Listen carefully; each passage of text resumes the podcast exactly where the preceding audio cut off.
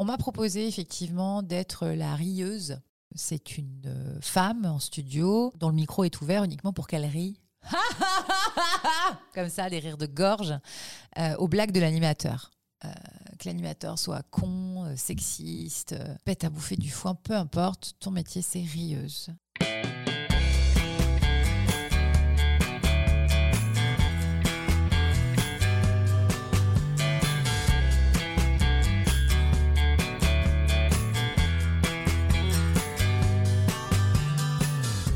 Bonjour à tous, vous écoutez Cadavre Exquis, le podcast qui décompose un parcours inspirant. Pour ce nouvel épisode, je reçois une animatrice radio à la bonne humeur légendaire. Toulousaine de naissance et après 15 ans passés à Radio France, elle est depuis 2017 à la tête de la tranche 20h-22h sur Europe 1. Avec son émission Musique, elle a fait de cette case un rendez-vous à son image, vivant, entraînant et un peu rock sur les bords. J'ai l'honneur d'accueillir Émilie Masvoyer. Salut Émilie. Salut Jordan, merci, quel accueil Comment ça va? Bah, Super bien, je suis contente. Je, je sors d'émission là, donc je suis encore un petit peu dans, le, dans l'énergie de la journée et de la soirée. Et donc, euh, non, on est bien installés et je suis contente. Pour raconter les coulisses, voilà, on enregistre dans la radio pour laquelle nous travaillons tous les deux. Ouais. Il est 22h. Il est 22h, oui, il y a des poussières euh, et j'ai dû grimper deux étages euh, courageusement en ascenseur pour te rejoindre. Je te remercie d'être là pour participer euh, à cette émission. Ça me tenait à cœur de te recevoir, d'autant plus qu'on vient de la même ville, Toulouse. Toulouse, oh mon pays, oh Toulouse. C'est pas, rien, hein, Toulouse. Ah, c'est clair. En vrai, surtout quand tu es à Paris, tu repenses euh, avec nostalgie, je trouve, à, à Toulouse. T'es là depuis combien de temps, toi? Euh, six ans. Ah ouais, ouais, non, moi ça fait plus. Ça fait. Oh, J'ai peur de compter, mais ça doit faire genre 16 ans que je suis à Paris. Ou un truc comme ça. ça passe hyper vite. ouais. Tu connaissais le concept du cadavre exquis? Enfin, ce jeu euh, Oui enfin, euh, qui peut se décliner sous plusieurs façons. Mais... C'est ça. En fait, euh, je connais alors le jeu du cadavre exquis où donc tu commences une histoire avec une phrase et puis la, la personne continue, la personne suivante, etc. On m'a parlé, alors ça je sais pas si c'est une légende urbaine, une légende de radio ou pas, mais on m'a raconté qu'un cadavre exquis avait eu lieu en radio, en direct, euh, dans les années 80, euh, puisque les animateurs étaient potes entre eux, mais les radios étaient concurrentes. Et qu'en fait, ils s'étaient amusés un soir, une nuit, euh, tous les animateurs comme ça de soirée à faire un cadavre exquis en direct, multi-radio, euh, sans l'accord évidemment de leur direction qui de toute façon leur aurait pas donné. Alors je sais pas si c'est vrai. D'après ce qu'on m'a raconté, il y aurait eu Super Nana euh, qui était impliquée dans, dans le dossier, mais j'en sais pas plus. Donc si Super jamais tu trouves l'info, voilà, ça- il paraît que ça s'est passé. Je vais mener mes, mes petites recherches. Ouais. En tout cas, pour moi, c'était une manière imagée de recevoir des invités au secteur d'activités différents, donc qui n'ont rien à voir les uns avec les autres. Et aussi pour faire découvrir une personnalité via un prisme différent, Ouais. enfin plusieurs. Et toi, ton parcours est inspirant euh, à bien des égards, donc je suis très très content de te recevoir. Merci beaucoup, je suis ravie. Donc je t'ai présenté comme une, une- Toulousaine de naissance. Est-ce que est-ce que c'est bien ça déjà? Alors non, mais c'est sur ma page Wikipédia, donc euh, je, laisse passer parce que de toute façon j'ai grandi euh, d'abord dans le Gers et ensuite à Toulouse. C'est là où j'ai passé mon adolescence, c'est là où je suis allée à la fac, c'est là où j'ai commencé à bosser à la radio, Toulouse. Donc si tu veux, quand on me dit que je suis toulousaine, euh, oui, je prends. En vrai, je suis née en région parisienne, dans le 92, dans une ville qui s'appelle Fontenay-aux-Roses, mais je suis pas restée, donc j'ai aucun souvenir là-bas. En revanche, Toulouse, alors là, oui, plein. Ils faisaient quoi tes parents comme métier ou ils, ils font quoi peut-être encore? Alors, euh, à l'époque, euh, mon père, il travaillait dans une banque spécialisée dans les prêts immobiliers. Et ma mère, elle est restée à la maison pour s'occuper de nous. On était euh, trois frères et sœurs. Il fallait du répondant à la maison. Et ensuite, bon là, aujourd'hui, ils sont partis, ils sont à Tahiti. Ils sont Ah ouais. cool. Le, le truc euh, que ça impliquait, le fait que mon père travaille dans, dans cette banque, c'est qu'il était muté régulièrement. Parce que tu vois, il n'était pas chef, hein, il était employé. Et du coup, il y avait des mutations comme ça pour essayer de prendre du grade. Et donc, quand j'étais petite, on, a- on déménageait pas mal quand même. Comment s'est fait ton, ton éveil à l'art? Est-ce qu'il y avait beaucoup de, de films, de musique qui passaient chez toi, beaucoup de bouquins euh, Ouais. Parce qu'on travaille dans la culture avant tout, dans le Ah, divertissement. Alors, euh, moi, dans ma famille, je suis la première à être euh, saltimbanque. Mon frère m'a rejoint, d'ailleurs, dans ce, mon petit frère, dans ce, ce- ce genre de métier, ce genre d'activité. Lui, il bosse plutôt en télé. Donc, non, on n'était pas euh, dans une famille qui avait des, des connexions dans ces métiers-là. En revanche, euh, et mon père et ma mère mettaient tout le temps de la musique en voiture, à la maison, la radio. Ils écoutaient beaucoup la radio. Tous les petits déj, c'était la radio, quoi. Tu vois, non, il n'y avait pas de matinée silencieuse. Il y avait tout le temps la radio, la musique chez moi. Les bouquins aussi énormément, parce que mes parents avaient manqué un peu de tout ça quand ils étaient jeunes. Ils sont nés à la fin des années 50, mes parents, et euh, dans des familles vraiment pas riches. Et donc, il y avait ce côté, ils n'avaient pas accès à, à, tout ce dont ils avaient envie. Et du coup, ils avaient mis un point d'honneur. Autant on pouvait me refuser un jouet, une connerie, autant on m'a jamais refusé un bouquin. Et t'écoutais quoi à la maison du coup? Alors ma mère, euh, son grand, grand, grand kiff, euh, c'est euh, Véronique Sanson. Donc chanson française, mais avec ce petit côté cool quand même, mmh. cette petite guitare, ces prods, ces pianos, tout ça un peu américain en fait, tu vois. Assez vite, tu passes de Sanson à Crosby, Stills, Nash Young, par exemple. Donc, euh, donc voilà. Et mon père, lui, c'était le hard rock américain euh, des années 70. Normal, c'est son adolescence. Donc euh, Led Zeppelin, bon, eux c'est des Anglais, donc c'est un mauvais exemple, mais ça sonnait quand même assez ricain. Alice Cooper. Alice Cooper, c'est le dieu de mon père. du coup, quand je l'ai interviewé des années plus tard, mon père était tellement content, tellement content. Euh, donc voilà, du rock, de la chanson française, euh, rien du tout euh, au niveau de la grande tradition française Brel, Barbara, rien à foutre. Par contre, Brassens à mort, beaucoup beaucoup de Brassens. Nougaro. Nougaro, bah oui, à Toulouse, de toute façon, t'es obligé, sinon on te, reconduit à la frontière. Et puis, pas mal aussi, quand même, ouais, les tubes de la radio, quoi. Ça, mais en bagnole, c'était pas snob. Ah oui, et Dutronc. Dutronc. Ah, Jacques Dutronc. Ah oui, Jacques Dutronc, ça, beaucoup beaucoup, vraiment. Donc euh, plutôt, tu vois, des, des artistes euh, avec, euh, avec de l'humour, tu vois, quand on pense à Dutronc, à Nougaro, à Brassens, ouais. Ouais, ouais, j'ai écouté vraiment plein de bons trucs avec mes parents. Et moi, mon premier 45 tours que j'ai demandé, puisqu'à l'époque, il n'y avait pas encore de CD. Moi, je suis née en 80. Donc je pense que j'ai dû avoir mon premier 45 tours vers 86, 87, un truc comme ça. Si tu passes les disques de Dorothée, parce que ça j'en ai eu plein, j'étais super fan. Euh, je pense que c'est la princesse Stéphanie euh, comme un ouragan, tu vois, ce genre de, de dose. Mais euh, j'assume tout. T'étais quel genre d'enfant, adolescente? Est-ce que tu as toujours été aussi dynamique ou au contraire c'est le métier, l'expérience, peut-être même la, venue à Paris qui t'a donné ce bagou, cette, ce ah, dynamisme? Alors j'étais bonne élève. J'étais pas très populaire, j'étais pas vraiment la plus euh, aimée de la cour d'école, tu vois.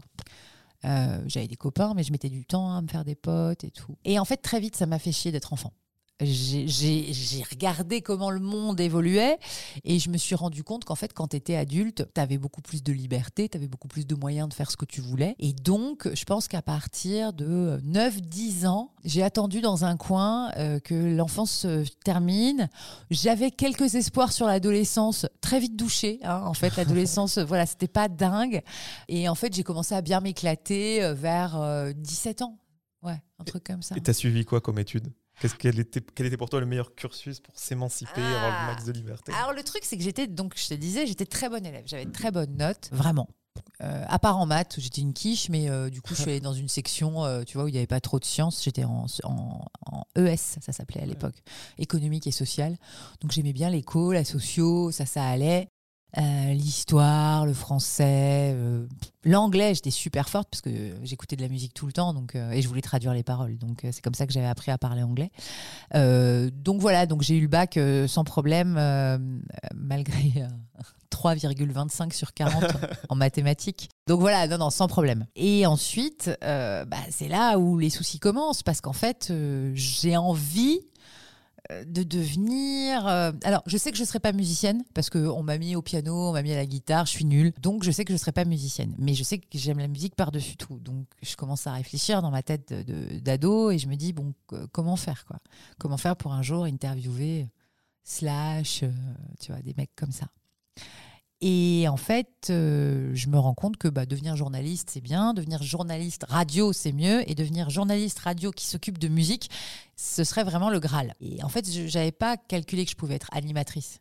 Pour moi, c'était journaliste. Du coup, à l'époque, l'école de journalisme Toulouse, tu pouvais postuler, mais il fallait avoir, je sais plus, une licence ou une maîtrise. Donc je me suis dit, je vais aller à la fac. Plus de. Voilà. Et alors pour aller à la fac, qu'est-ce que tu fais? Euh, bah, Tu prends la matière où tu es très bonne. Donc je suis allée comme une grosse feignasse à la fac d'anglais, où j'ai rien foutu et j'ai eu des super notes puisque je parlais anglais. Donc euh, voilà. Hein. C'était- pas mal. Mais j'ai appris plein de trucs quand même. J'ai appris plein de trucs. euh, je me suis fait des potes. euh, j'ai eu aussi la chance, grâce à la fac d'anglais, donc comme quoi j'étais feignasse, mais j'ai eu le nez creux. En fait, la fac du Mirail à Toulouse, elle était euh, jumelée avec l'université de Berkeley en Californie, qui est une espèce d'université mythique où il y a eu plein de manifs pacifistes dans les années 60. C'est près d'Auckland, qui elle est une ville qui est hyper connue pour les, les luttes pour les droits civiques des Noirs américains. Et donc moi je suis là à la fac, j'ai une cours d'histoire euh, américaine et j'apprends tout ça. Et je me dis ce serait génial quand même euh, de pouvoir y aller. Et en fait il y a un examen que tu pouvais passer. C'est une espèce de concours et en fait les meilleurs gagnaient euh, un trimestre en Californie. Euh, mais Une tout frais payé. Ouais, un truc de fou. C'est-à-dire qu'en fait, tu payais que ton billet d'avion. Eux, ils te payaient les cours, ils te logeaient et ils te nourrissaient. C'était Ah ouais. un truc incroyable. Sur le campus de Berkeley. Enfin, le truc qui n'existe pas. Et du coup, j'ai passé le concours et je l'ai eu. Et donc, je suis partie là-bas. Et en fait, c'est grâce à ce voyage là-bas que je réussis à choper un job à la radio. Tu vois. Donc, mon idée de feignasse Ouais. était au final pas si mal. Et pour la petite histoire, par contre, le, le même été où je suis partie donc en Californie, j'avais 21 ou 22 ans, 21 ans, j'ai foiré le concours d'entrée à l'école de journalisme de Toulouse. L'oral, je crois? Ouais, à l'oral, mais oui. Ouais, Tu sais, fou. tu sais tout. Je Euh, un petit peu. Ouais, ce qui je est vois fou, c'est que tu as deux heures d'oral maintenant chaque soir de la semaine. quoi. Ouais, t'as vu comme quoi. Écoute, le, le jury de l'école de journalisme de Toulouse euh, est plus dur que les, les auditeurs euh, d'Europe 1, faut croire. Mais euh, ah ouais, j'étais dégoûtée. J'étais dégoûtée. Je me suis dit, ma vie est finie. En gros, pour te la faire courte, j'avais passé ma dernière année de fac à être standardiste dans la radio Le Move à Toulouse. Je répondais au téléphone, je regardais, je faisais euh, des mimiques à tout le monde, mais j'étais standardiste, donc à aucun moment on m'aurait filé un micro, tu vois. Je pars à New York, donc on est en 2001, on est après les attentats euh, du World Trade Center. Et là, quand même, ils se disent Ah putain, elle va à New York, euh, ce serait sympa quand même qu'elle nous fasse un petit téléphone. C'était pour Thanksgiving. Donc c'était en novembre. Donc tu vois, c'était vraiment juste après les attentats. Donc j'avais fait ça au téléphone, mais tu vois, sans aucune expérience, sans rien. C'était juste pour euh, apporter un témoignage. Sur l'ambiance, euh, Ouais. comment les gens euh, vivaient l'après. Bah ouais, puis tu vois, c'était Thanksgiving, c'était censé être la fête, Eh donc ouais. comment étaient les gens et tout. Donc j'avais j'avais fait ça, mais bon, c'était pas c'était pas l'assurance d'une grande carrière de journaliste. hein. Donc quelques mois plus tard, je pars en Californie. En Californie, j'apprends que j'ai foiré mon concours d'entrée à l'école de journalisme et j'apprends aussi que mon contrat de standardiste euh, sur le Move euh, est terminé et qu'il ne sera pas renouvelé. Et donc là, je, je suis hyper triste et tout. Je sombre. Mais la bonne nouvelle, c'est que comme je suis en Californie, que c'est l'été, que le Move n'a pas beaucoup de moyens et qu'il faut un peu euh, agrémenter la grille, tu vois, agrémenter la journée de radio, on me demande de faire tous les jours par téléphone une petite chronique où je raconte la vie sur le campus américain. Trop bien. Et ça leur plaît. Du coup, quand je rentre, j'ai pas d'école, euh, j'ai plus mon travail de standardiste, mais j'ai un mec qui s'appelle Stéphane Ramsey, qui était animateur sur le Move, mais aussi directeur d'antenne, pour te dire si on n'avait pas de thunes, et qui m'appelle et qui me dit Écoute, on a adoré ce que tu as fait cet été, et puis ton année au standard, on a vu que tu étais une meuf sympa et que tu avais envie. J'étais un bébé, tu vois, j'avais 21 ans. Et il m'a dit Viens, on, on te fait un contrat, euh, tu vas, tu vas faire des chroniques le matin. T'écris bien, euh, t'es drôle.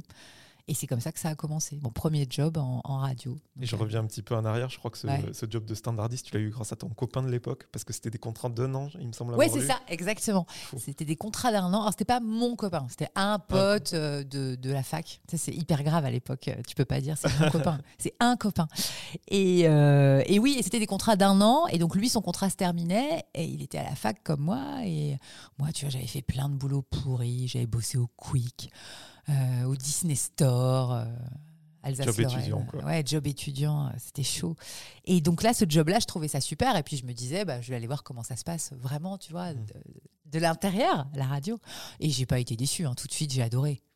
Mais quand tu fais tes, tes chroniques quotidiennes euh, le matin, Ouais. euh, t'es payé des cacahuètes, quoi. Mais que dalle, je crois que j'étais payée, je sais plus, 30 francs euh, la chronique ou un truc comme 50 c'est- francs la chronique. c'est ça, 6 euros. Oui, bah oui.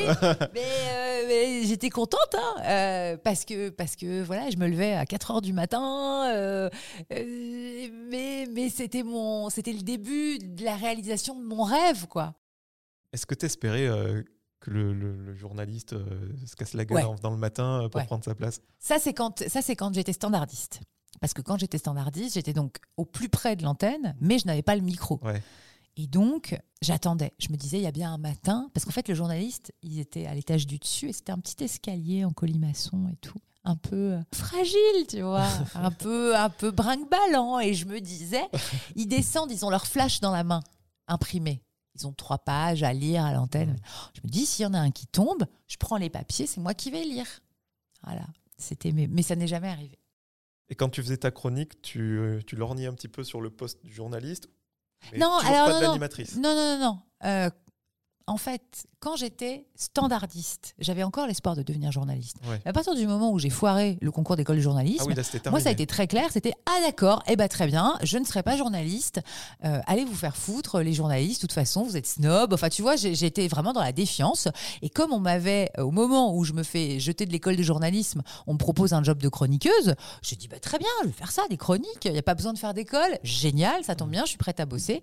Et, euh, et voilà. Donc non, non, le, le journalisme pour moi c'était un moyen d'arriver euh, à interviewer des rockstars, mais à aucun moment j'ai eu une, une vraie ambition. Et c'est peut-être d'ailleurs ce que le jury de l'oral avait senti. hein.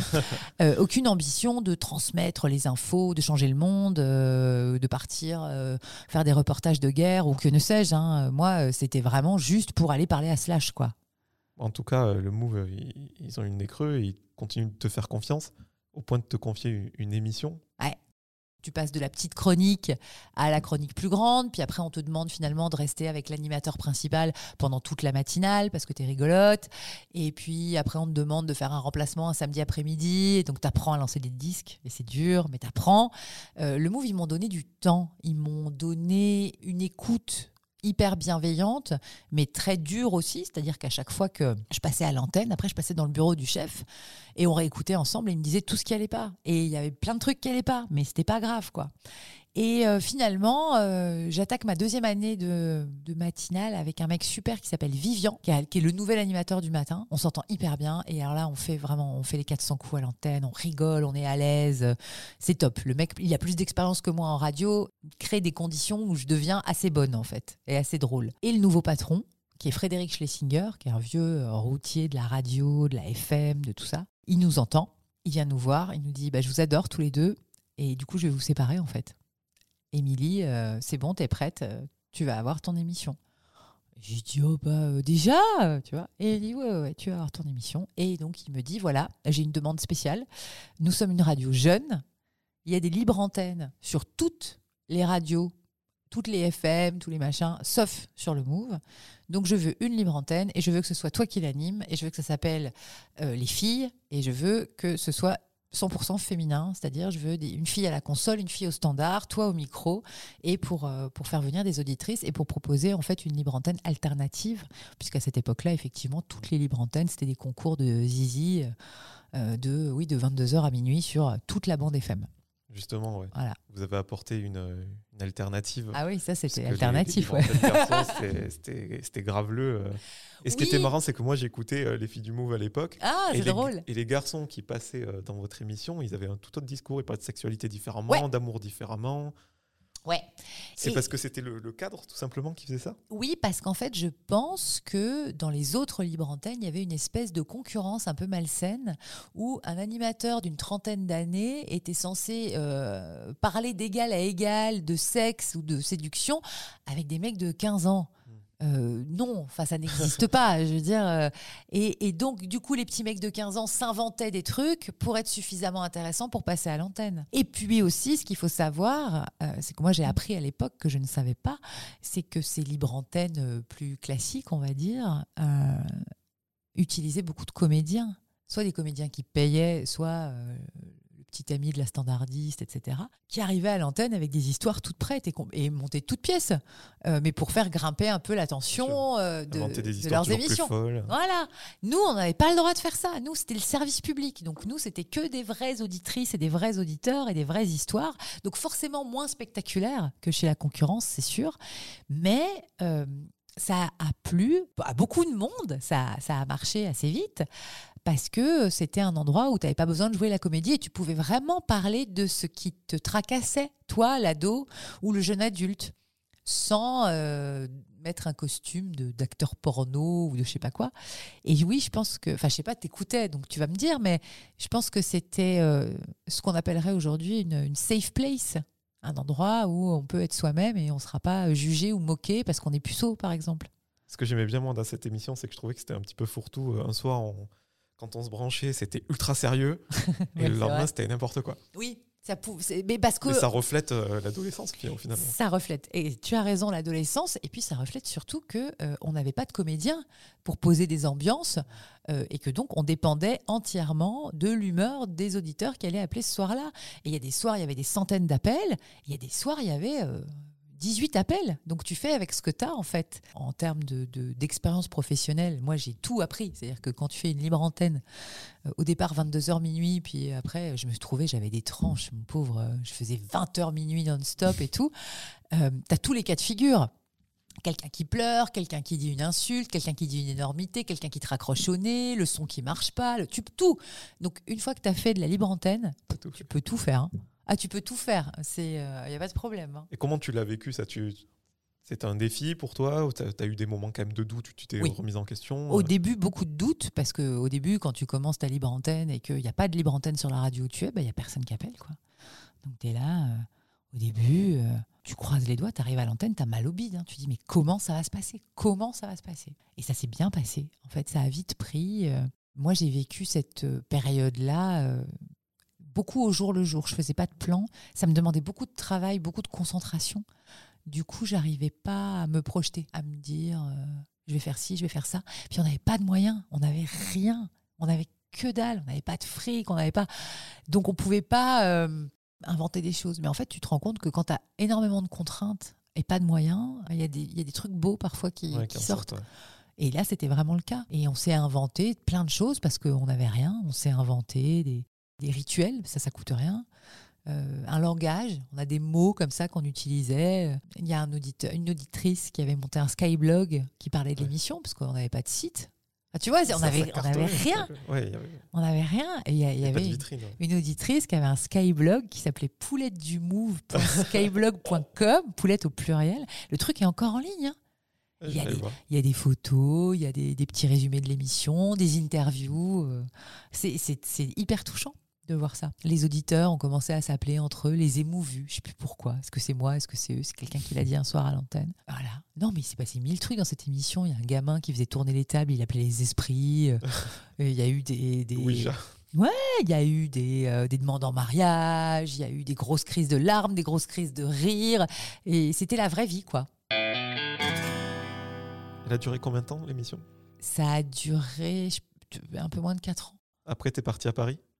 Non, j'étais déjà à Paris. T'étais déjà à Paris Ouais, en fait, euh, quand on m'a mis sur les filles du Move euh, à Toulouse, il y a eu cette envie pour le Move d'avoir un studio parisien, pas pour les filles, parce que ça tu pouvais le faire de partout, puisque de toute façon c'est Oui. du libre antenne, téléphone, peu importe, mais parce qu'en fait, ils, ils voulaient avoir euh, ce qu'on appelle une émission d'accueil, c'est-à-dire une émission où tu peux recevoir notamment dans le cas d'une radio musicale, les artistes en promo. Et que Toulouse, c'est Ouais. pas sur la feuille de route de tous les groupes. Ça va mieux de ce côté-là. euh, Ah, ouais, ça va mieux, mais pas non, pour pas pour la concerts, promo. Ouais, pas pour la voilà, promo. pas pour la promo. Et donc, euh, le Move était vraiment dans ce, ce sillon du rock qui était très très fort à partir de 2003-2004. Vraiment, c'était euh, euh, hyper important. Et donc, on m'a proposé à moi. Je me souviens qu'il y avait eu beaucoup de jalousie à l'intérieur de l'équipe parce que tout le monde avait envie d'aller à Paris faire cette émission où on allait recevoir tous les groupes anglais, américains, les français aussi, où ça allait être cool. Et on me l'a filé à moi. Et c'est là où euh, j'ai commencé à sentir que effectivement j'étais la dernière arrivée et que j'étais la mieux servie Ouais. et que ça attisait euh, des convoitises et, et, et que aujourd'hui je comprends. Aujourd'hui, je comprends. Mais à l'époque, je comprenais pas. Je disais, mais c'est pas moi qui ai demandé, c'est eux qui m'ont choisi. Et c'était, je pense, hyper, euh, hyper agaçant pour mes collègues. Et toi, t'as senti un syndrome de l'imposteur ou pas? Hum, écoute, je dois t'avouer que j'ai un ego assez monstrueux et que je me fais confiance. Mais vraiment. Non, bah, bien. Sinon, je l'aurais pas fait.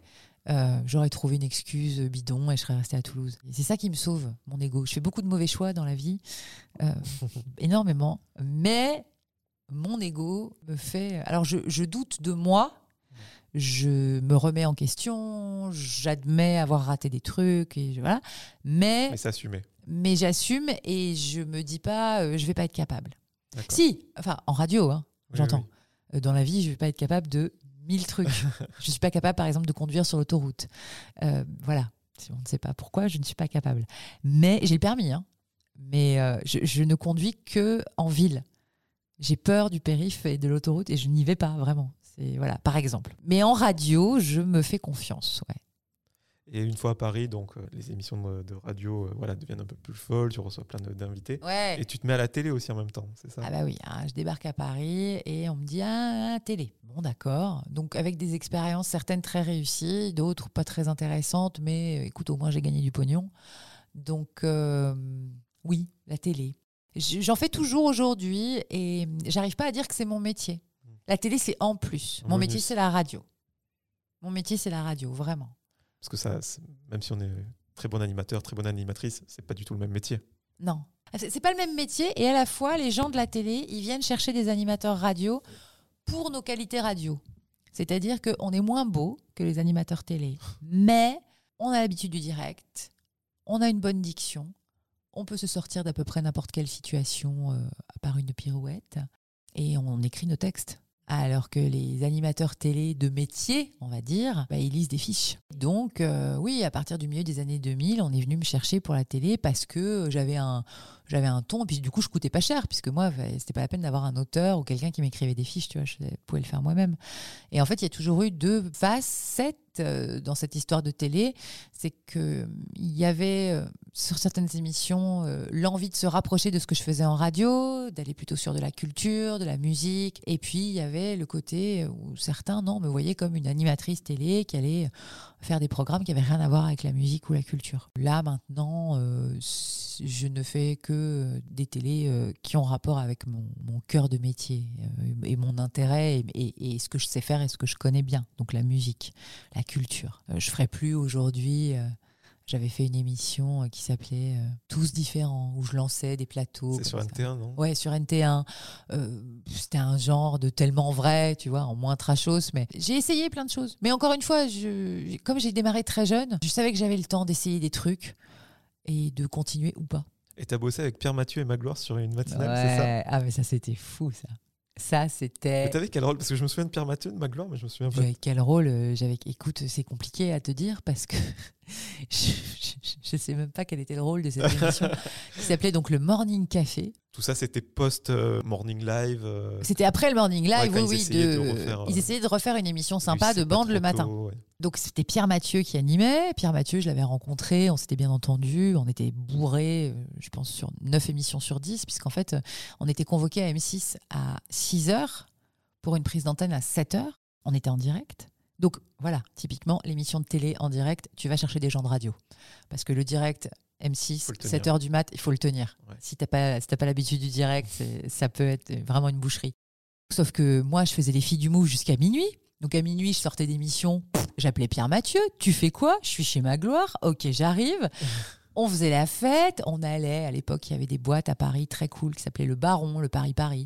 On allait faire la fête jusqu'à 6 heures. À 6 heures, on débarquait au maquillage à M6. Les maquilleuses, elles pleuraient. On était dégueulasses. On était dégueulasses. On avait les cheveux gras, on avait le teint gris, on était bourrés, on transpirait et tout. Enfin, c'était n'importe quoi. Ils nous vidaient un tube de fond de teint sur la tête pour qu'on brille pas. Et derrière, on se faisait les deux heures de direct d'M6, mais en ricanant.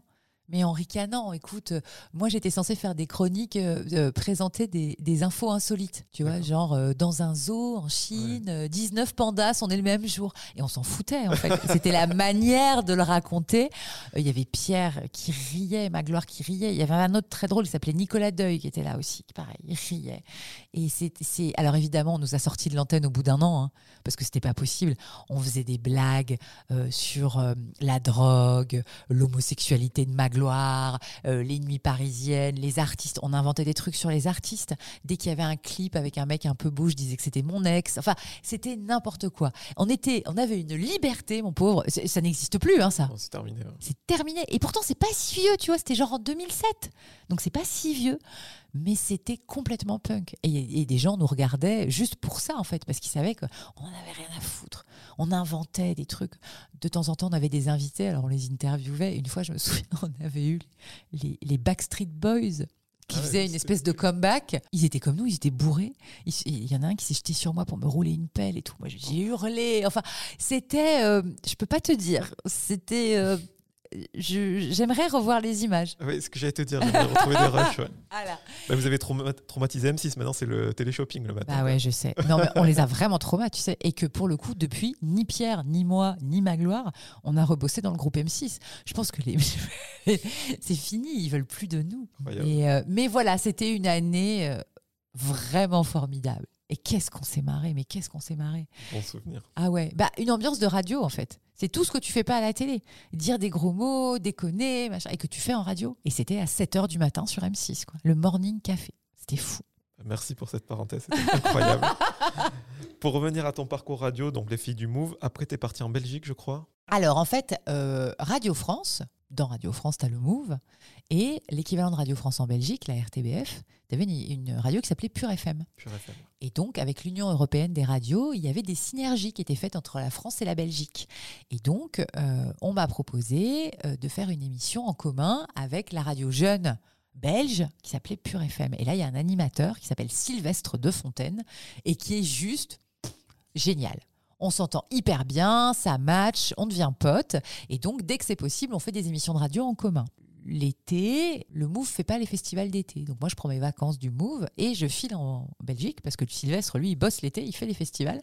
Et donc, je fais les festivals d'été euh, sur, euh, sur Pure FM. Et après, oui, j'ai fait quelques, quelques petits trucs avec eux, aussi des chroniques hebdomadaires, etc. Mais voilà, c'était dans le cadre, si tu veux, de mon, du fait que je faisais partie de Radio France et que donc il n'y avait pas d'histoire de concurrence ou quoi entre les antennes, c'était des, des cousines. Euh, la France et la Belgique.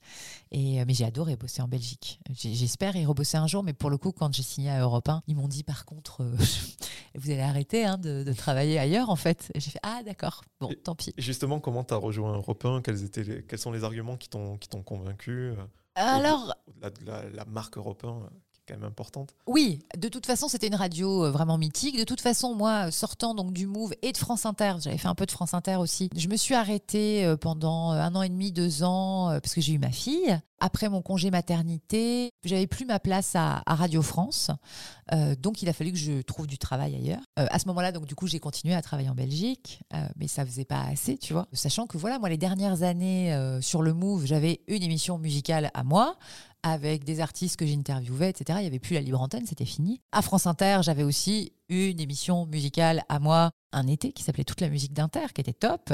Et donc, euh, voilà, moi, mon objectif, c'était de pouvoir faire la même chose, ou en tout cas un, un format approchant, sur une autre grosse radio. J'avais revu mes ambitions à la hausse, quoi, Bien parce sûr. que, euh, parce que ça faisait euh, plus de dix ans que je faisais de l'antenne et que voilà, c'était. une légitimité. Ouais, et puis j'avais trouvé ce que j'avais envie de faire, quoi. Vraiment, c'était ça. Euh, après, je te cache pas qu'au bout de six mois sans rien, euh, tu m'aurais filé euh, une chronique sur une chèvre qui joue du violon, je l'aurais prise. Parce que je me suis dit, mais merde, en fait, voilà, j'ai grillé mon truc, quelle conne, pourquoi Est-ce que vraiment j'avais besoin de faire un enfant Voilà, enfin, c'était dur, tu vois. Europe 1 m'a appelé une première fois pour proposer un truc pas musical. J'avais la dalle, j'ai passé le casting, ça s'est bien passé. Ils m'ont choisi. Et finalement, ils n'ont pas eu le budget pour faire l'émission. Donc ça me passe sous le nez. Deuxième coup de fil d'Europe 1, un an plus tard. euh, oui, euh, on voudrait euh, vous tester sur une émission musicale pour cet été. Ok, super. J'arrive avec mon petit concept, je fais ma maquette, ça se passe bien. Ils me rappellent, hum, donc là on est en 2016, et ils me disent, alors on va vous prendre cet été, mais on va pas prendre votre émission en fait, vous allez co-animer avec Philippe Manœuvre. Je suis un peu vexée, parce que je trouvais que mon émission était bien. Ce fameux ego. Voilà. Deuxième réflexe, je me dis en même temps, manœuvre, je l'adore. On avait déjà bossé ensemble. Le mec est cool. Il aime la musique, la même musique que moi. Puis aller à deux sur Europe 1, euh, ça me rassure en même temps. Ouais. Donc l'été 2016, on fait cette émission avec Manœuvre qui s'appelle Salut les rockers. Je découvre Europe 1, je découvre les équipes. Tout le monde me plaît bien. L'ambiance me plaît, euh, les studios, les techniciens, c'est vraiment cool. Je rencontre un homme qui s'appelle Jean-Philippe Ballas avec qui je vais faire les vieilles charrues. Lui, c'était un ancien, euh, c'est un journaliste, c'est toujours un journaliste d'ailleurs, Jean-Philippe Ballas. Et euh, c'est à lui qu'on a demandé d'aller couvrir les vieilles charrues. Moi, avec mes années sur le Move des festivals, j'en ai couvert euh, des dizaines. Et on me propose de partir avec lui aux vieilles charrues pour co-animer avec lui. Donc cet été-là, l'été 2016, je co-anime les vieilles charrues avec Ballas et je co-anime Salut les rockers avec Manœuvre. Et ça se passe hyper bien. Du coup, à la fin de l'été, on me propose de rester sur Europe 1 avec Jean-Philippe Ballas et de faire une émission le week-end, une émission musicale qui s'appellerait euh, Europe 1 Music Club. Et là, je dis, banco, génial, ça y est, j'ai trouvé mon, trouvé mon émission, quoi. C'est super.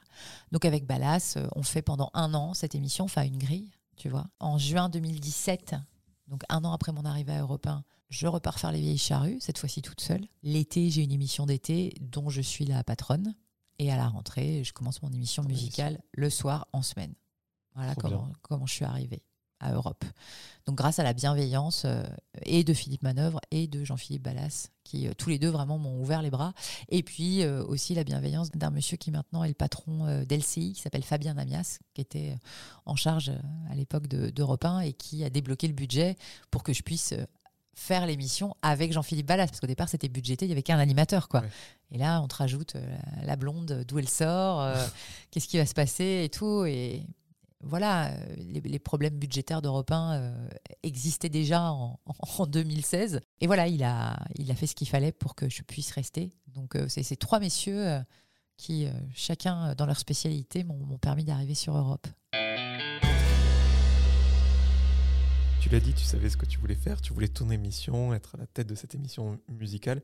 Est-ce qu'on t'a proposé des, rôles, des, émissions où tu étais le faire-valoir, peut-être, qui auraient pu Alors, te conduire à des ponts d'or, vraiment des, plus du tout maintenant, plus du tout. des choses que tu n'aurais euh, pas envisagé refuser à l'époque, quoi. Ouais, bah alors si, mais tu vois, je les ai refusés. On m'a proposé effectivement d'être la rieuse. C'est une euh, femme en studio dont le micro est ouvert uniquement pour qu'elle rie. Comme ça, des rires de gorge euh, aux blagues de l'animateur. Euh, que l'animateur soit con, euh, sexiste, euh, pète à bouffer du foin, peu importe, ton métier c'est rieuse. Je savais même pas que ça existait. Eh bah si, bah t'écouteras. Il y a toujours une meuf qui rigole hein, dans les studios avec des mecs lourds. Toujours.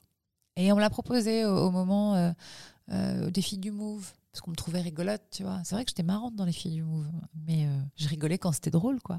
Et on me l'a proposé. On m'a proposé beaucoup d'argent. euh, mais je l'ai pas fait. On n'appelle pas ça euh, être un porte-couille, un truc comme ça Porte-couille, oui, aussi. Ouais, voilà. Je dis-. J'ai dit rieuse Ouais, pour être polie, mais effectivement, si on peut dire On des gros mots. tout, hein. Oui, ça peut être porte-couille parce qu'effectivement, il n'y a pas de. Enfin, ça n'est que dans un sens. Ouais, Euh, ouais. puisqu'il n'y a pas un garçon qui est embauché pour rire aux blagues d'une fille. Enfin, pas en radio, pas, pas à ma connaissance. Euh, et ça, voilà, et j'avais refusé.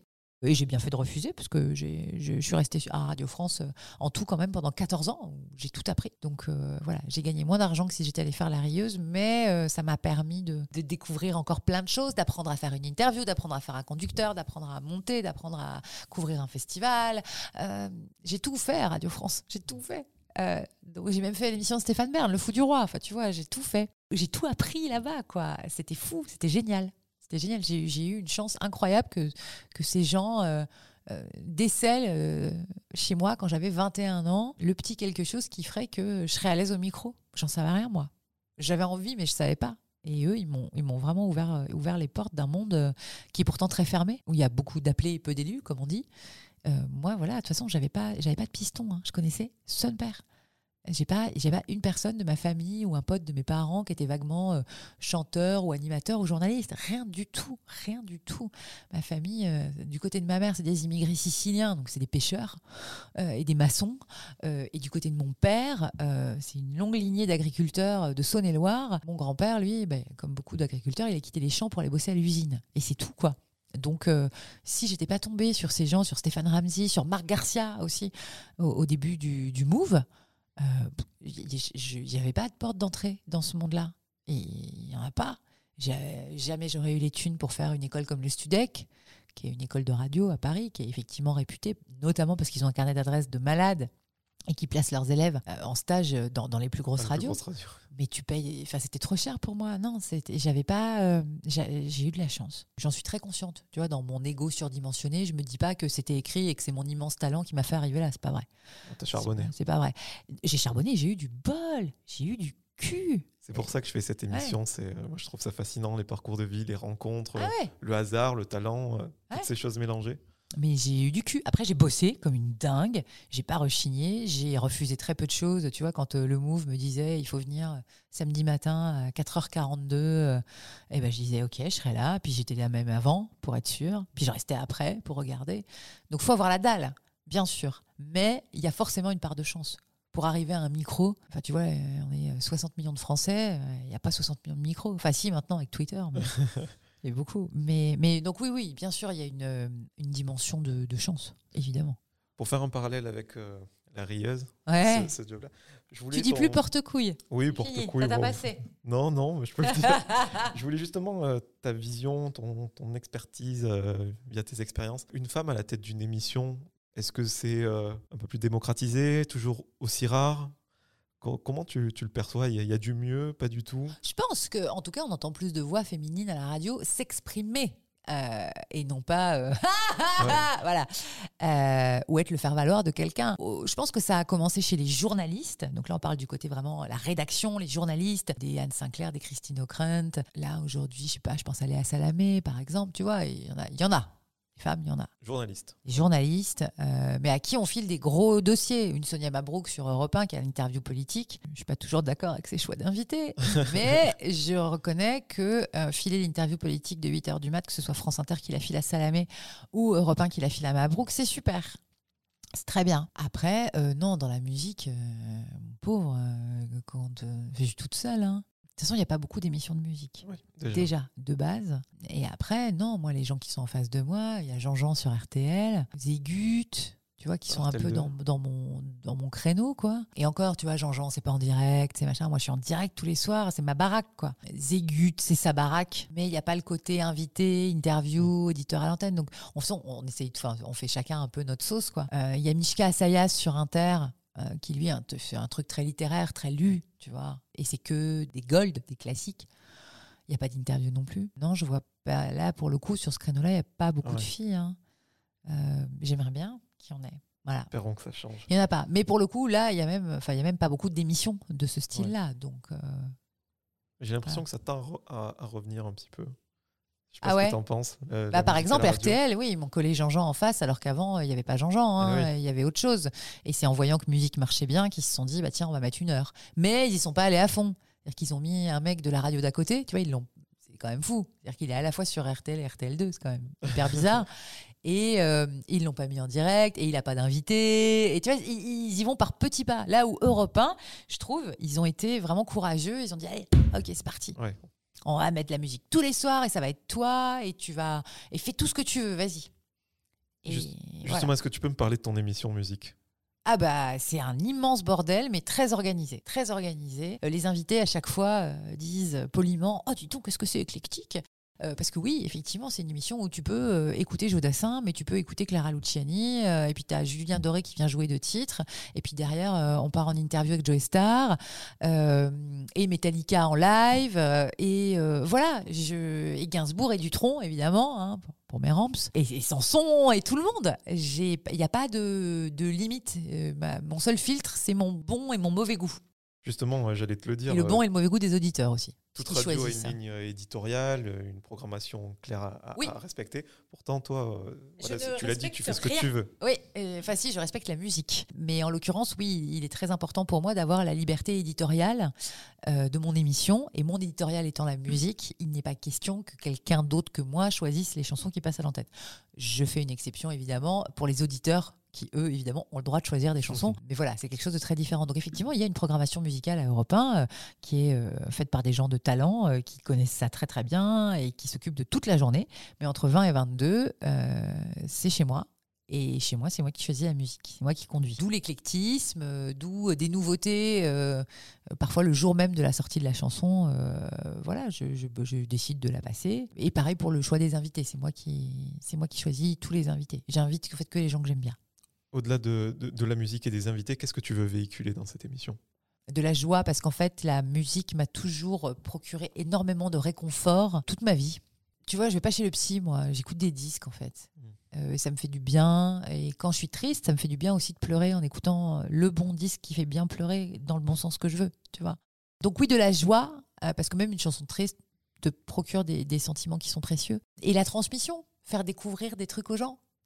Euh, Aujourd'hui, le plus grand euh, concurrent de la radio, c'est les sites de streaming, c'est Deezer, c'est Spotify, c'est Apple Music, Cobuzz, et leurs algorithmes qui en fait enferment les gens dans un dans leur style de musique qu'ils connaissent Ouais, et qu'ils aiment. En fait, tu as l'impression d'écouter des nouveautés, mais tu écoutes tout le temps la même chose quand tu suis ton algorithme. Il va te proposer des trucs euh, avec le même genre de voix, le même genre de, de rythme, le même genre d'instrument. Et en fait, tu sors jamais de ce que tu écoutes. L'algorithme, il est comme ça. Il te donne ce que tu aimes déjà. Moi, je suis là pour te faire goûter autre chose. Et c'est pour ça aussi que l'émission est éclectique. Et finalement, mon petit plus à moi par rapport à une playlist euh, sur Deezer, c'est justement que parce qu'aujourd'hui il a plu, je vais te passer telle chanson, parce qu'il y a tel truc aux infos, je vais te passer telle chanson. Puis moi, je suis en direct, je peux réagir tout de suite quand il y a euh, une actualité musicale, alors que la playlist, il va lui falloir deux jours, tu vois. Allez, un jour, tu vois, mais c'est pas instantané. Donc on a encore cette force-là, nous, par rapport au streaming, c'est d'être collé au réel euh, à la seconde près. Si on est en direct. Mais moi, je suis en direct. Je ne conçois pas de travailler autrement.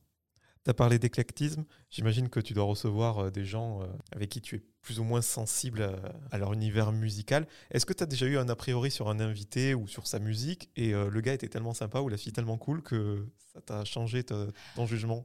Alors ça, ça m'est arrivé à l'époque du Move où on choisissait pour moi les invités. Mmh. Mais aujourd'hui, non, j'invite que les gens que j'aime. Que des gens que j'aime. Alors après, ça ne veut pas dire que je suis fan de leur musique.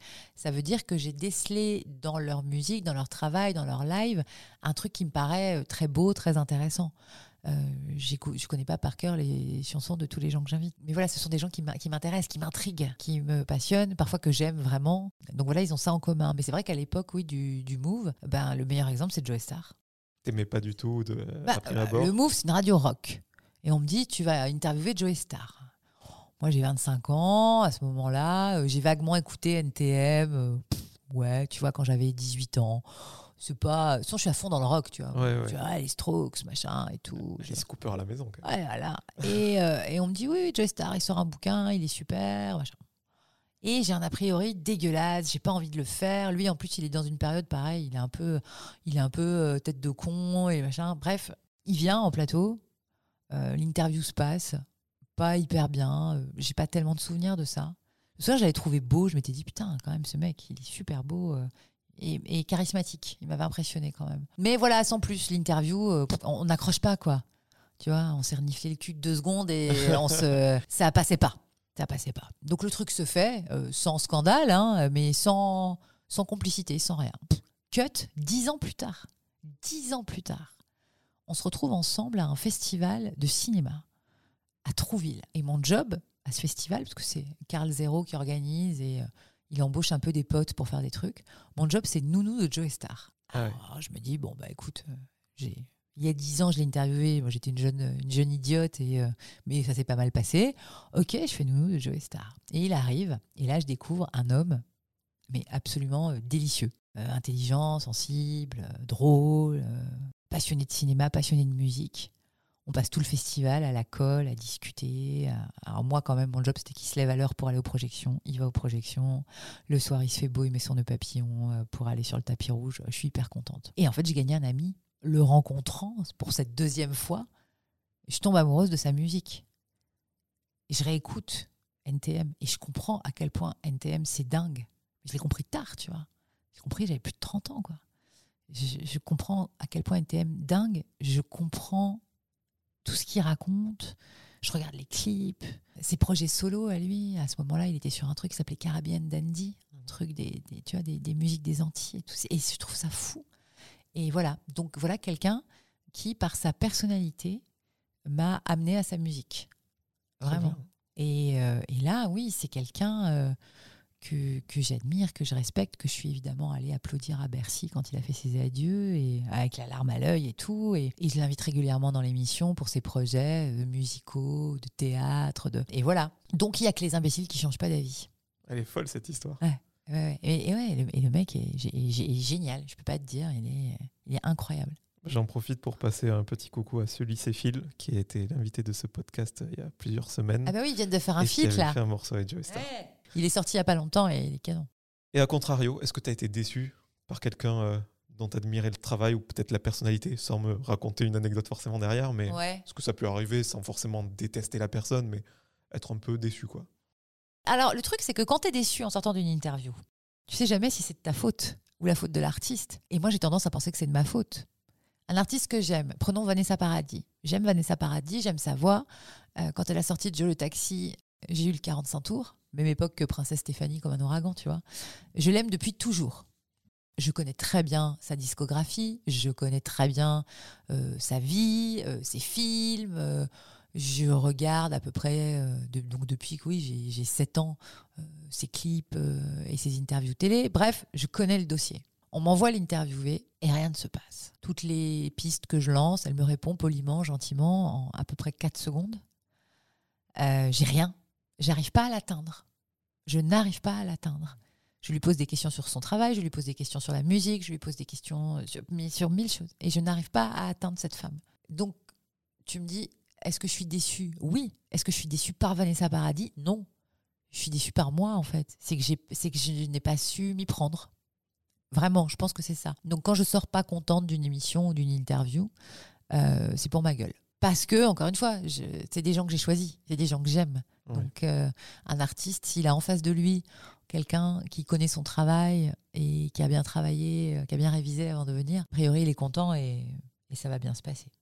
Pour toi, tes projets, toujours euh, musique chez, chez Ouais, Europe 1, un bah peu de alors- télé? Nous enregistrons cette émission le 27 mai.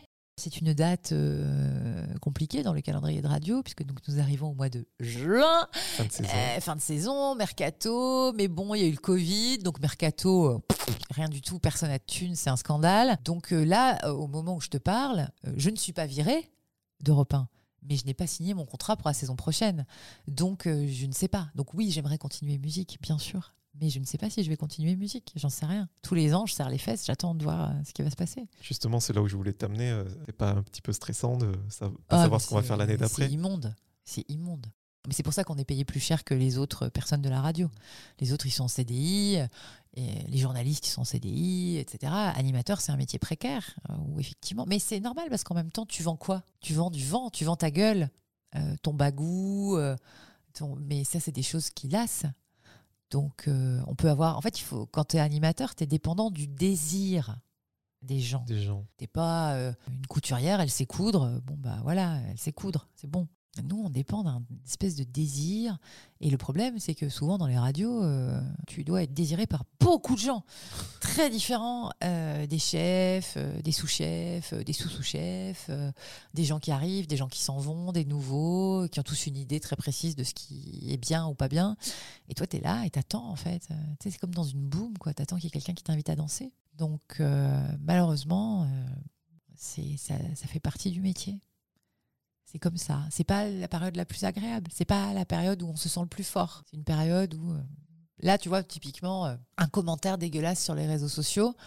euh, au mois de novembre, j'en ai rien à foutre. Là, si- met un si- petit coup derrière la Là, nuque, si je me prends un truc méchant, quelqu'un qui dit que j'ai une voix de canard, quelqu'un qui dit que je suis pas drôle, quelqu'un qui dit que il peut pas supporter ma programmation musicale, que ça fait vomir, c'est pas de la vraie musique, et pourquoi t'invites tous ces rappeurs, et tu vois tout ça.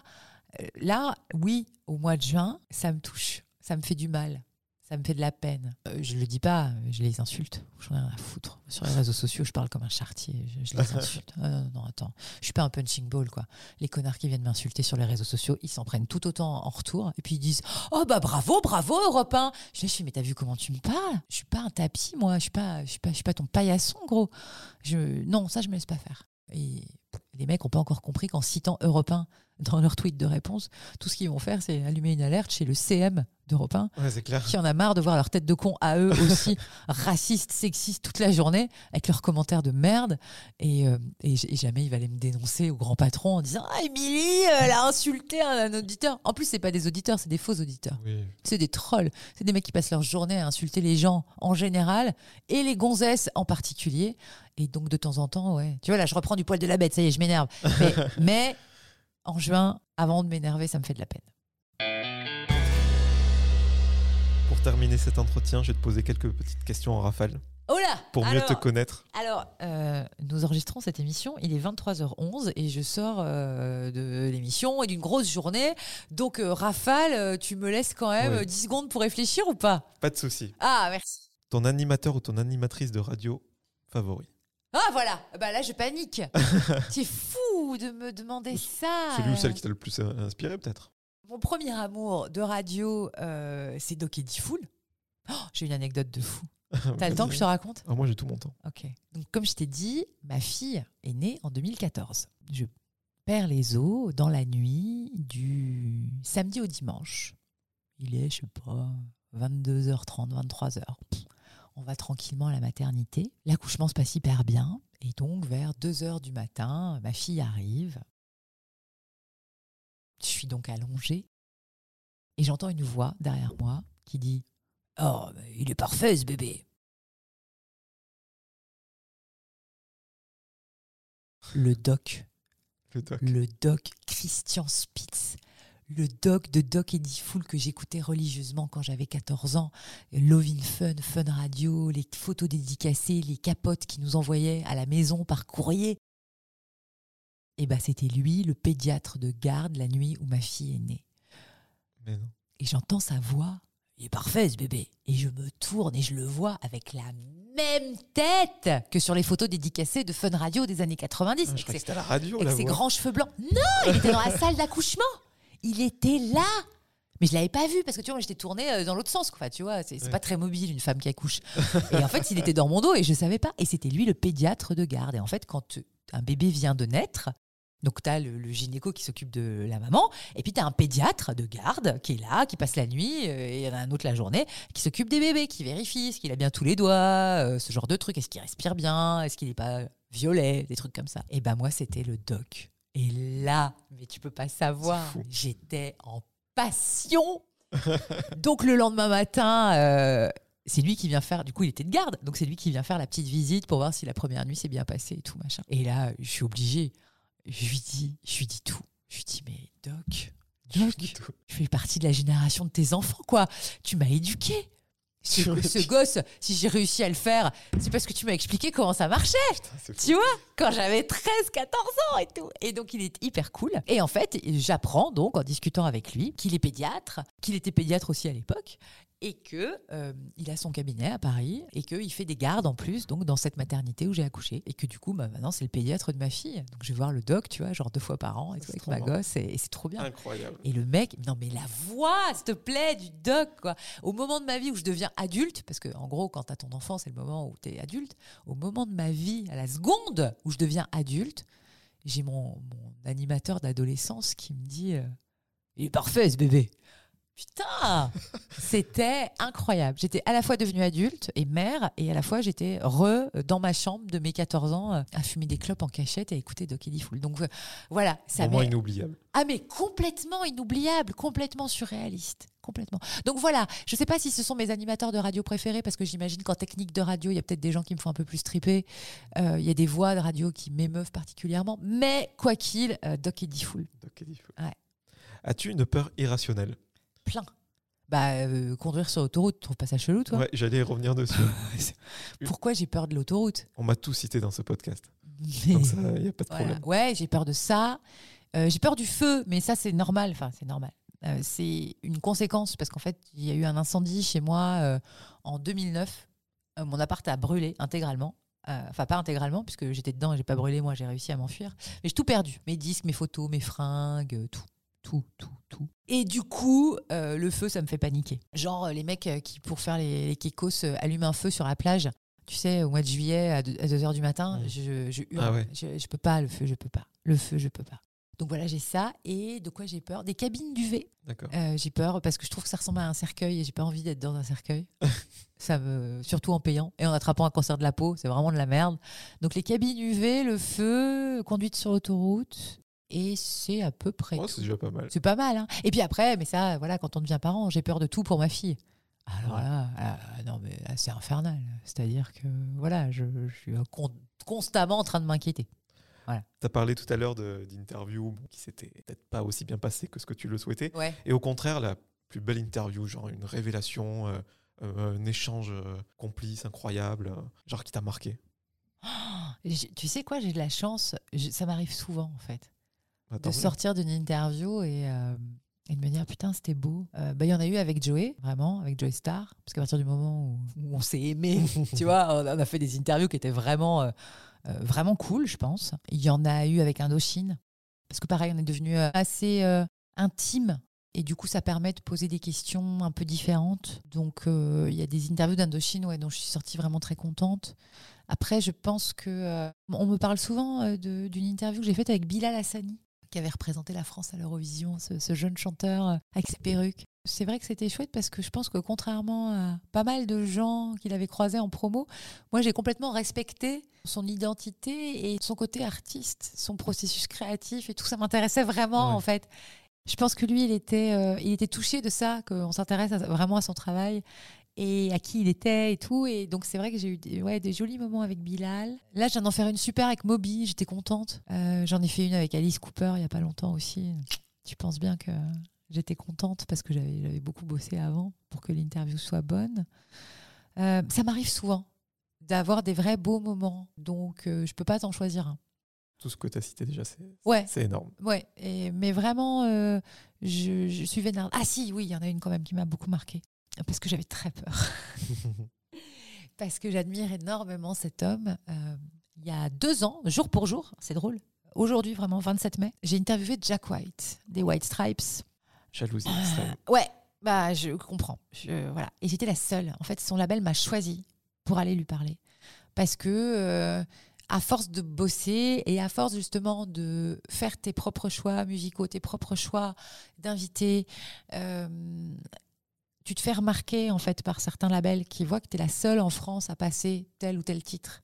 Donc les mecs s'interrogent, s'intéressent, vont t'écouter et te trouvent bonne. Et ça, c'est une très belle récompense quand euh, donc Jack White, qui jouait à Londres il y a deux ans euh, dans un festival, on m'a dit, ben il y a une journaliste française qui va lui parler, c'est toi. Et là, mais fierté extrême, Ego boost. ego boost de malade et à la fois euh, j'ai l'impression que je fais 2 cm de haut parce que je vais aller parler à ce grand mec qui à la fois est un super musicien, un chanteur incroyable, une rockstar hyper magnétique, patron de maison de disques, euh, enfin c'est le label Third Man Third Man Records, voilà le plus intéressant euh, des 20 dernières années, enfin la montagne quoi. Qui a réédité des vinyles de France Gall d'ailleurs. Ouais, exact. Et donc voilà, et je me trouve euh, dans le backstage de cet énorme festival à Londres. Et il est là, il me sourit, et puis je me dis, bon, bah, faut commencer, faut y aller, quoi. Et j'y vais, et en fait, ça se passe bien. Et quand je ressors, là, ouais, je suis fière de moi, et, et je suis hyper heureuse, et chanceuse, et un peu hystérique aussi. Je fais une petite danse de la joie et tout. Mais voilà, ces moments-là, euh, oui, peut-être que cette interview-là, euh, elle, elle ressortirait parce qu'en plus, c'était pas dans mon studio, c'était comme ça, dans une ambiance un peu agréable. Quand tu es fan de musique, euh, c'est ton rêve, en fait, de te retrouver dans un backstage avec des rockstars. C'est pour ça que tu. Enfin, moi, c'est pour ça que je voulais faire ce métier-là. Donc, oui, l'interview de Jack White il y a deux ans, c'était quelque chose. Et si tout va bien, on devrait remettre ça bientôt. Trop Donc, cool. euh, je, je suis contente. As-tu une routine euh, matinale incontournable? Radio, radio, obligé. Obligé. Au café, au petit-déj. Ensuite, je réveille ma fille. Elle, elle écoute des trucs, mais euh, elle veut pas écouter la radio. Et douche, euh, pareil. Et j'ai une radio dans la douche. Je peux pas me doucher dans le silence. Je préfère ne pas me doucher que me doucher dans le silence. Ça m'angoisse trop. Ça, c'est peut-être une peur irrationnelle, tiens.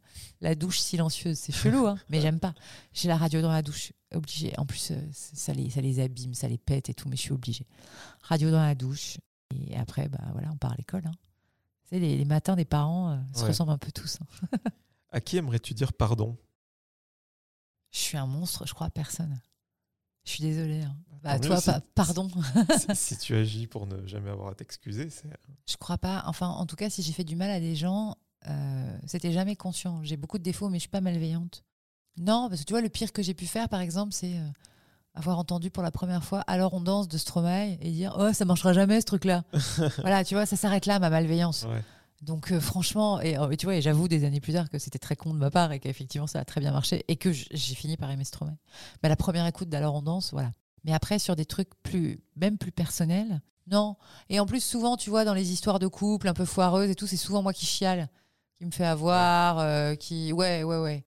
J'ai pas de pardon euh, comme ça euh, que j'aurais envie de de donner. c'est une réponse. Voilà.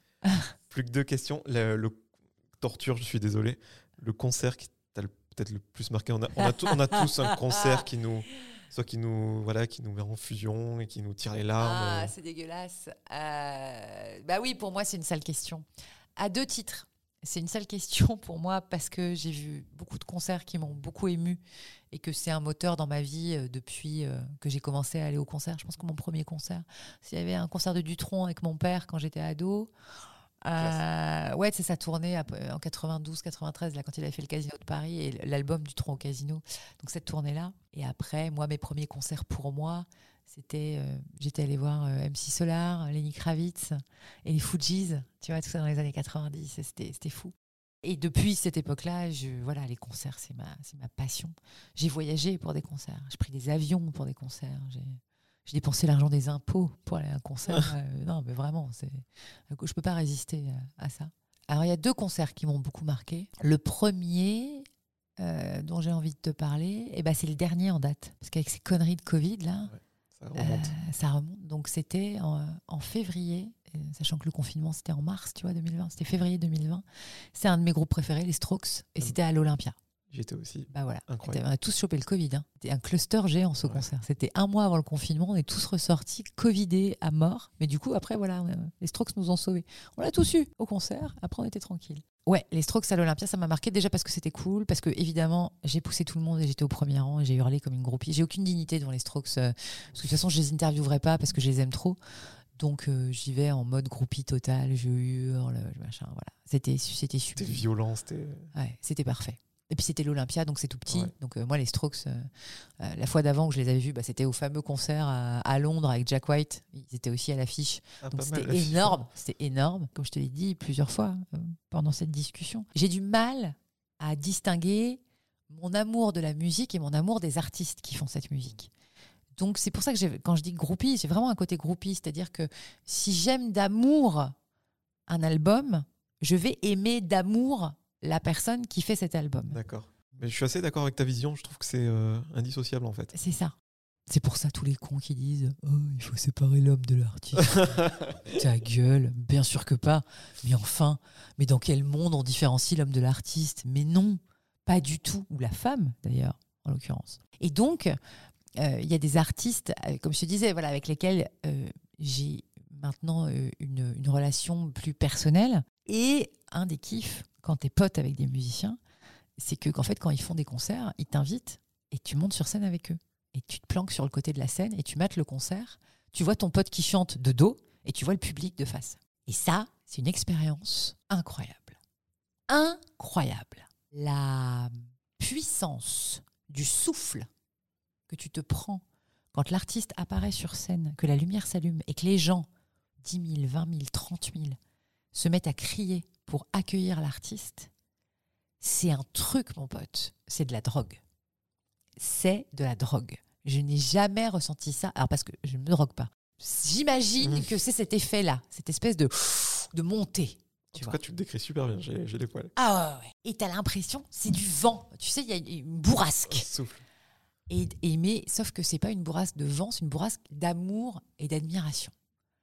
Et donc, quand l'artiste est ton pote, la lumière s'allume, les gens écrient pour lui, mais toi tu es à côté de lui, tu es planqué un peu dans le noir, mais tu la sens la bourrasque. Alors ça, c'est incroyable. Alors je l'ai vécu plusieurs fois. Évidemment, plus la salle est grosse, plus le public est nombreux, plus la bourrasque est forte. Je l'ai vécu avec Indochine plusieurs fois. Incroyable. Surtout qu'en plus, eux, ils ont un public euh, C'est une secte limite le public. Vraiment, euh, je l'ai vécu avec Joey Star à la fête de l'UMA. 80 000 personnes. 80 000 qui se mettent à gueuler. Oh, incroyable. Incroyable. Tu te prends ça, cette espèce de décharge. C'est hallucinant.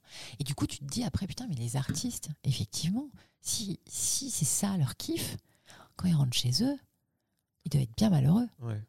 Vraiment. Parce que cette intensité-là, cette montée-là, elle est, elle est folle. Donc je l'ai vécu ouais, à des concerts de, de, de Joey, d'NTM d'ailleurs. Lui tout seul ou avec NTM, ça m'est arrivé plusieurs fois. Au Vieille Charrue aussi, parce que c'est mon festival de cœur. Il y a des années que j'y vais. Donc de temps en temps, je me fais le petit kiff, ouais, je me mets sur la scène pour, Mhm. pour sentir les gens. Parce que là, au Charrue, ils sont pareil. Ils sont 80 000. Ils sont...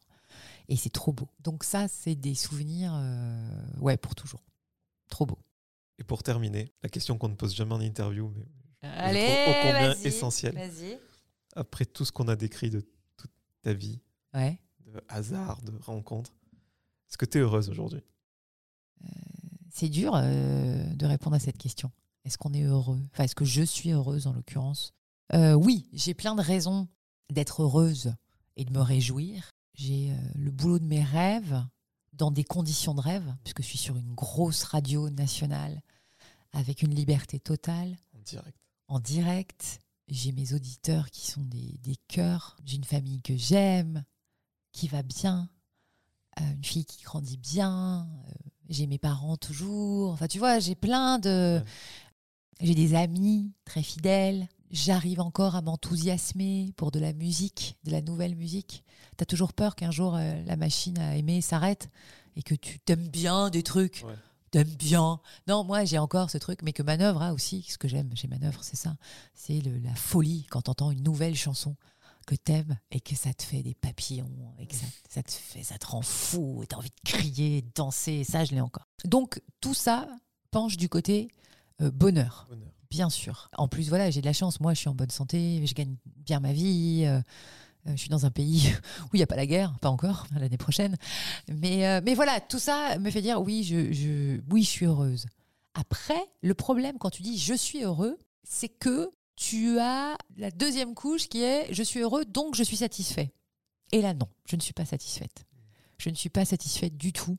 Pour mon cas personnel, je veux que ça continue, je veux encore plus, je veux toujours plus, je veux euh, relever de nouveaux défis, faire de nouvelles rencontres, etc. Donc, euh, donc non.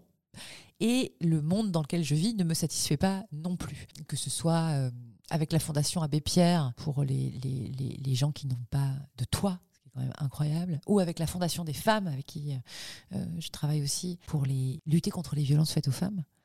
Euh, lutter contre ce, ce patriarcat toxique dans lequel on baigne depuis 2000 ans et que, et que c'est plus possible. Donc voilà, je suis heureuse, mais je ne suis pas satisfaite. Donc il y a encore du boulot. Beaucoup. Plein. Merci beaucoup, Émilie. Merci à toi, Jordan. C'était trop cool. C'était pas mal, hein C'était intense. Putain, je suis crevée. Mais j'ai aimé tes questions. C'était c'était chouette de parler de tout ça. Bon, moi, je n'ai fait que te lancer. Merci encore. Merci à toi. Merci à toutes et à tous d'avoir écouté cet épisode avec Émilie Mazoyer. Si vous voulez soutenir le projet, vous pouvez me suivre sur les réseaux sociaux et vous abonner au podcast Cadavre Exquis sur toutes les plateformes de streaming. Je vous donne rendez-vous très bientôt en compagnie d'un nouvel invité.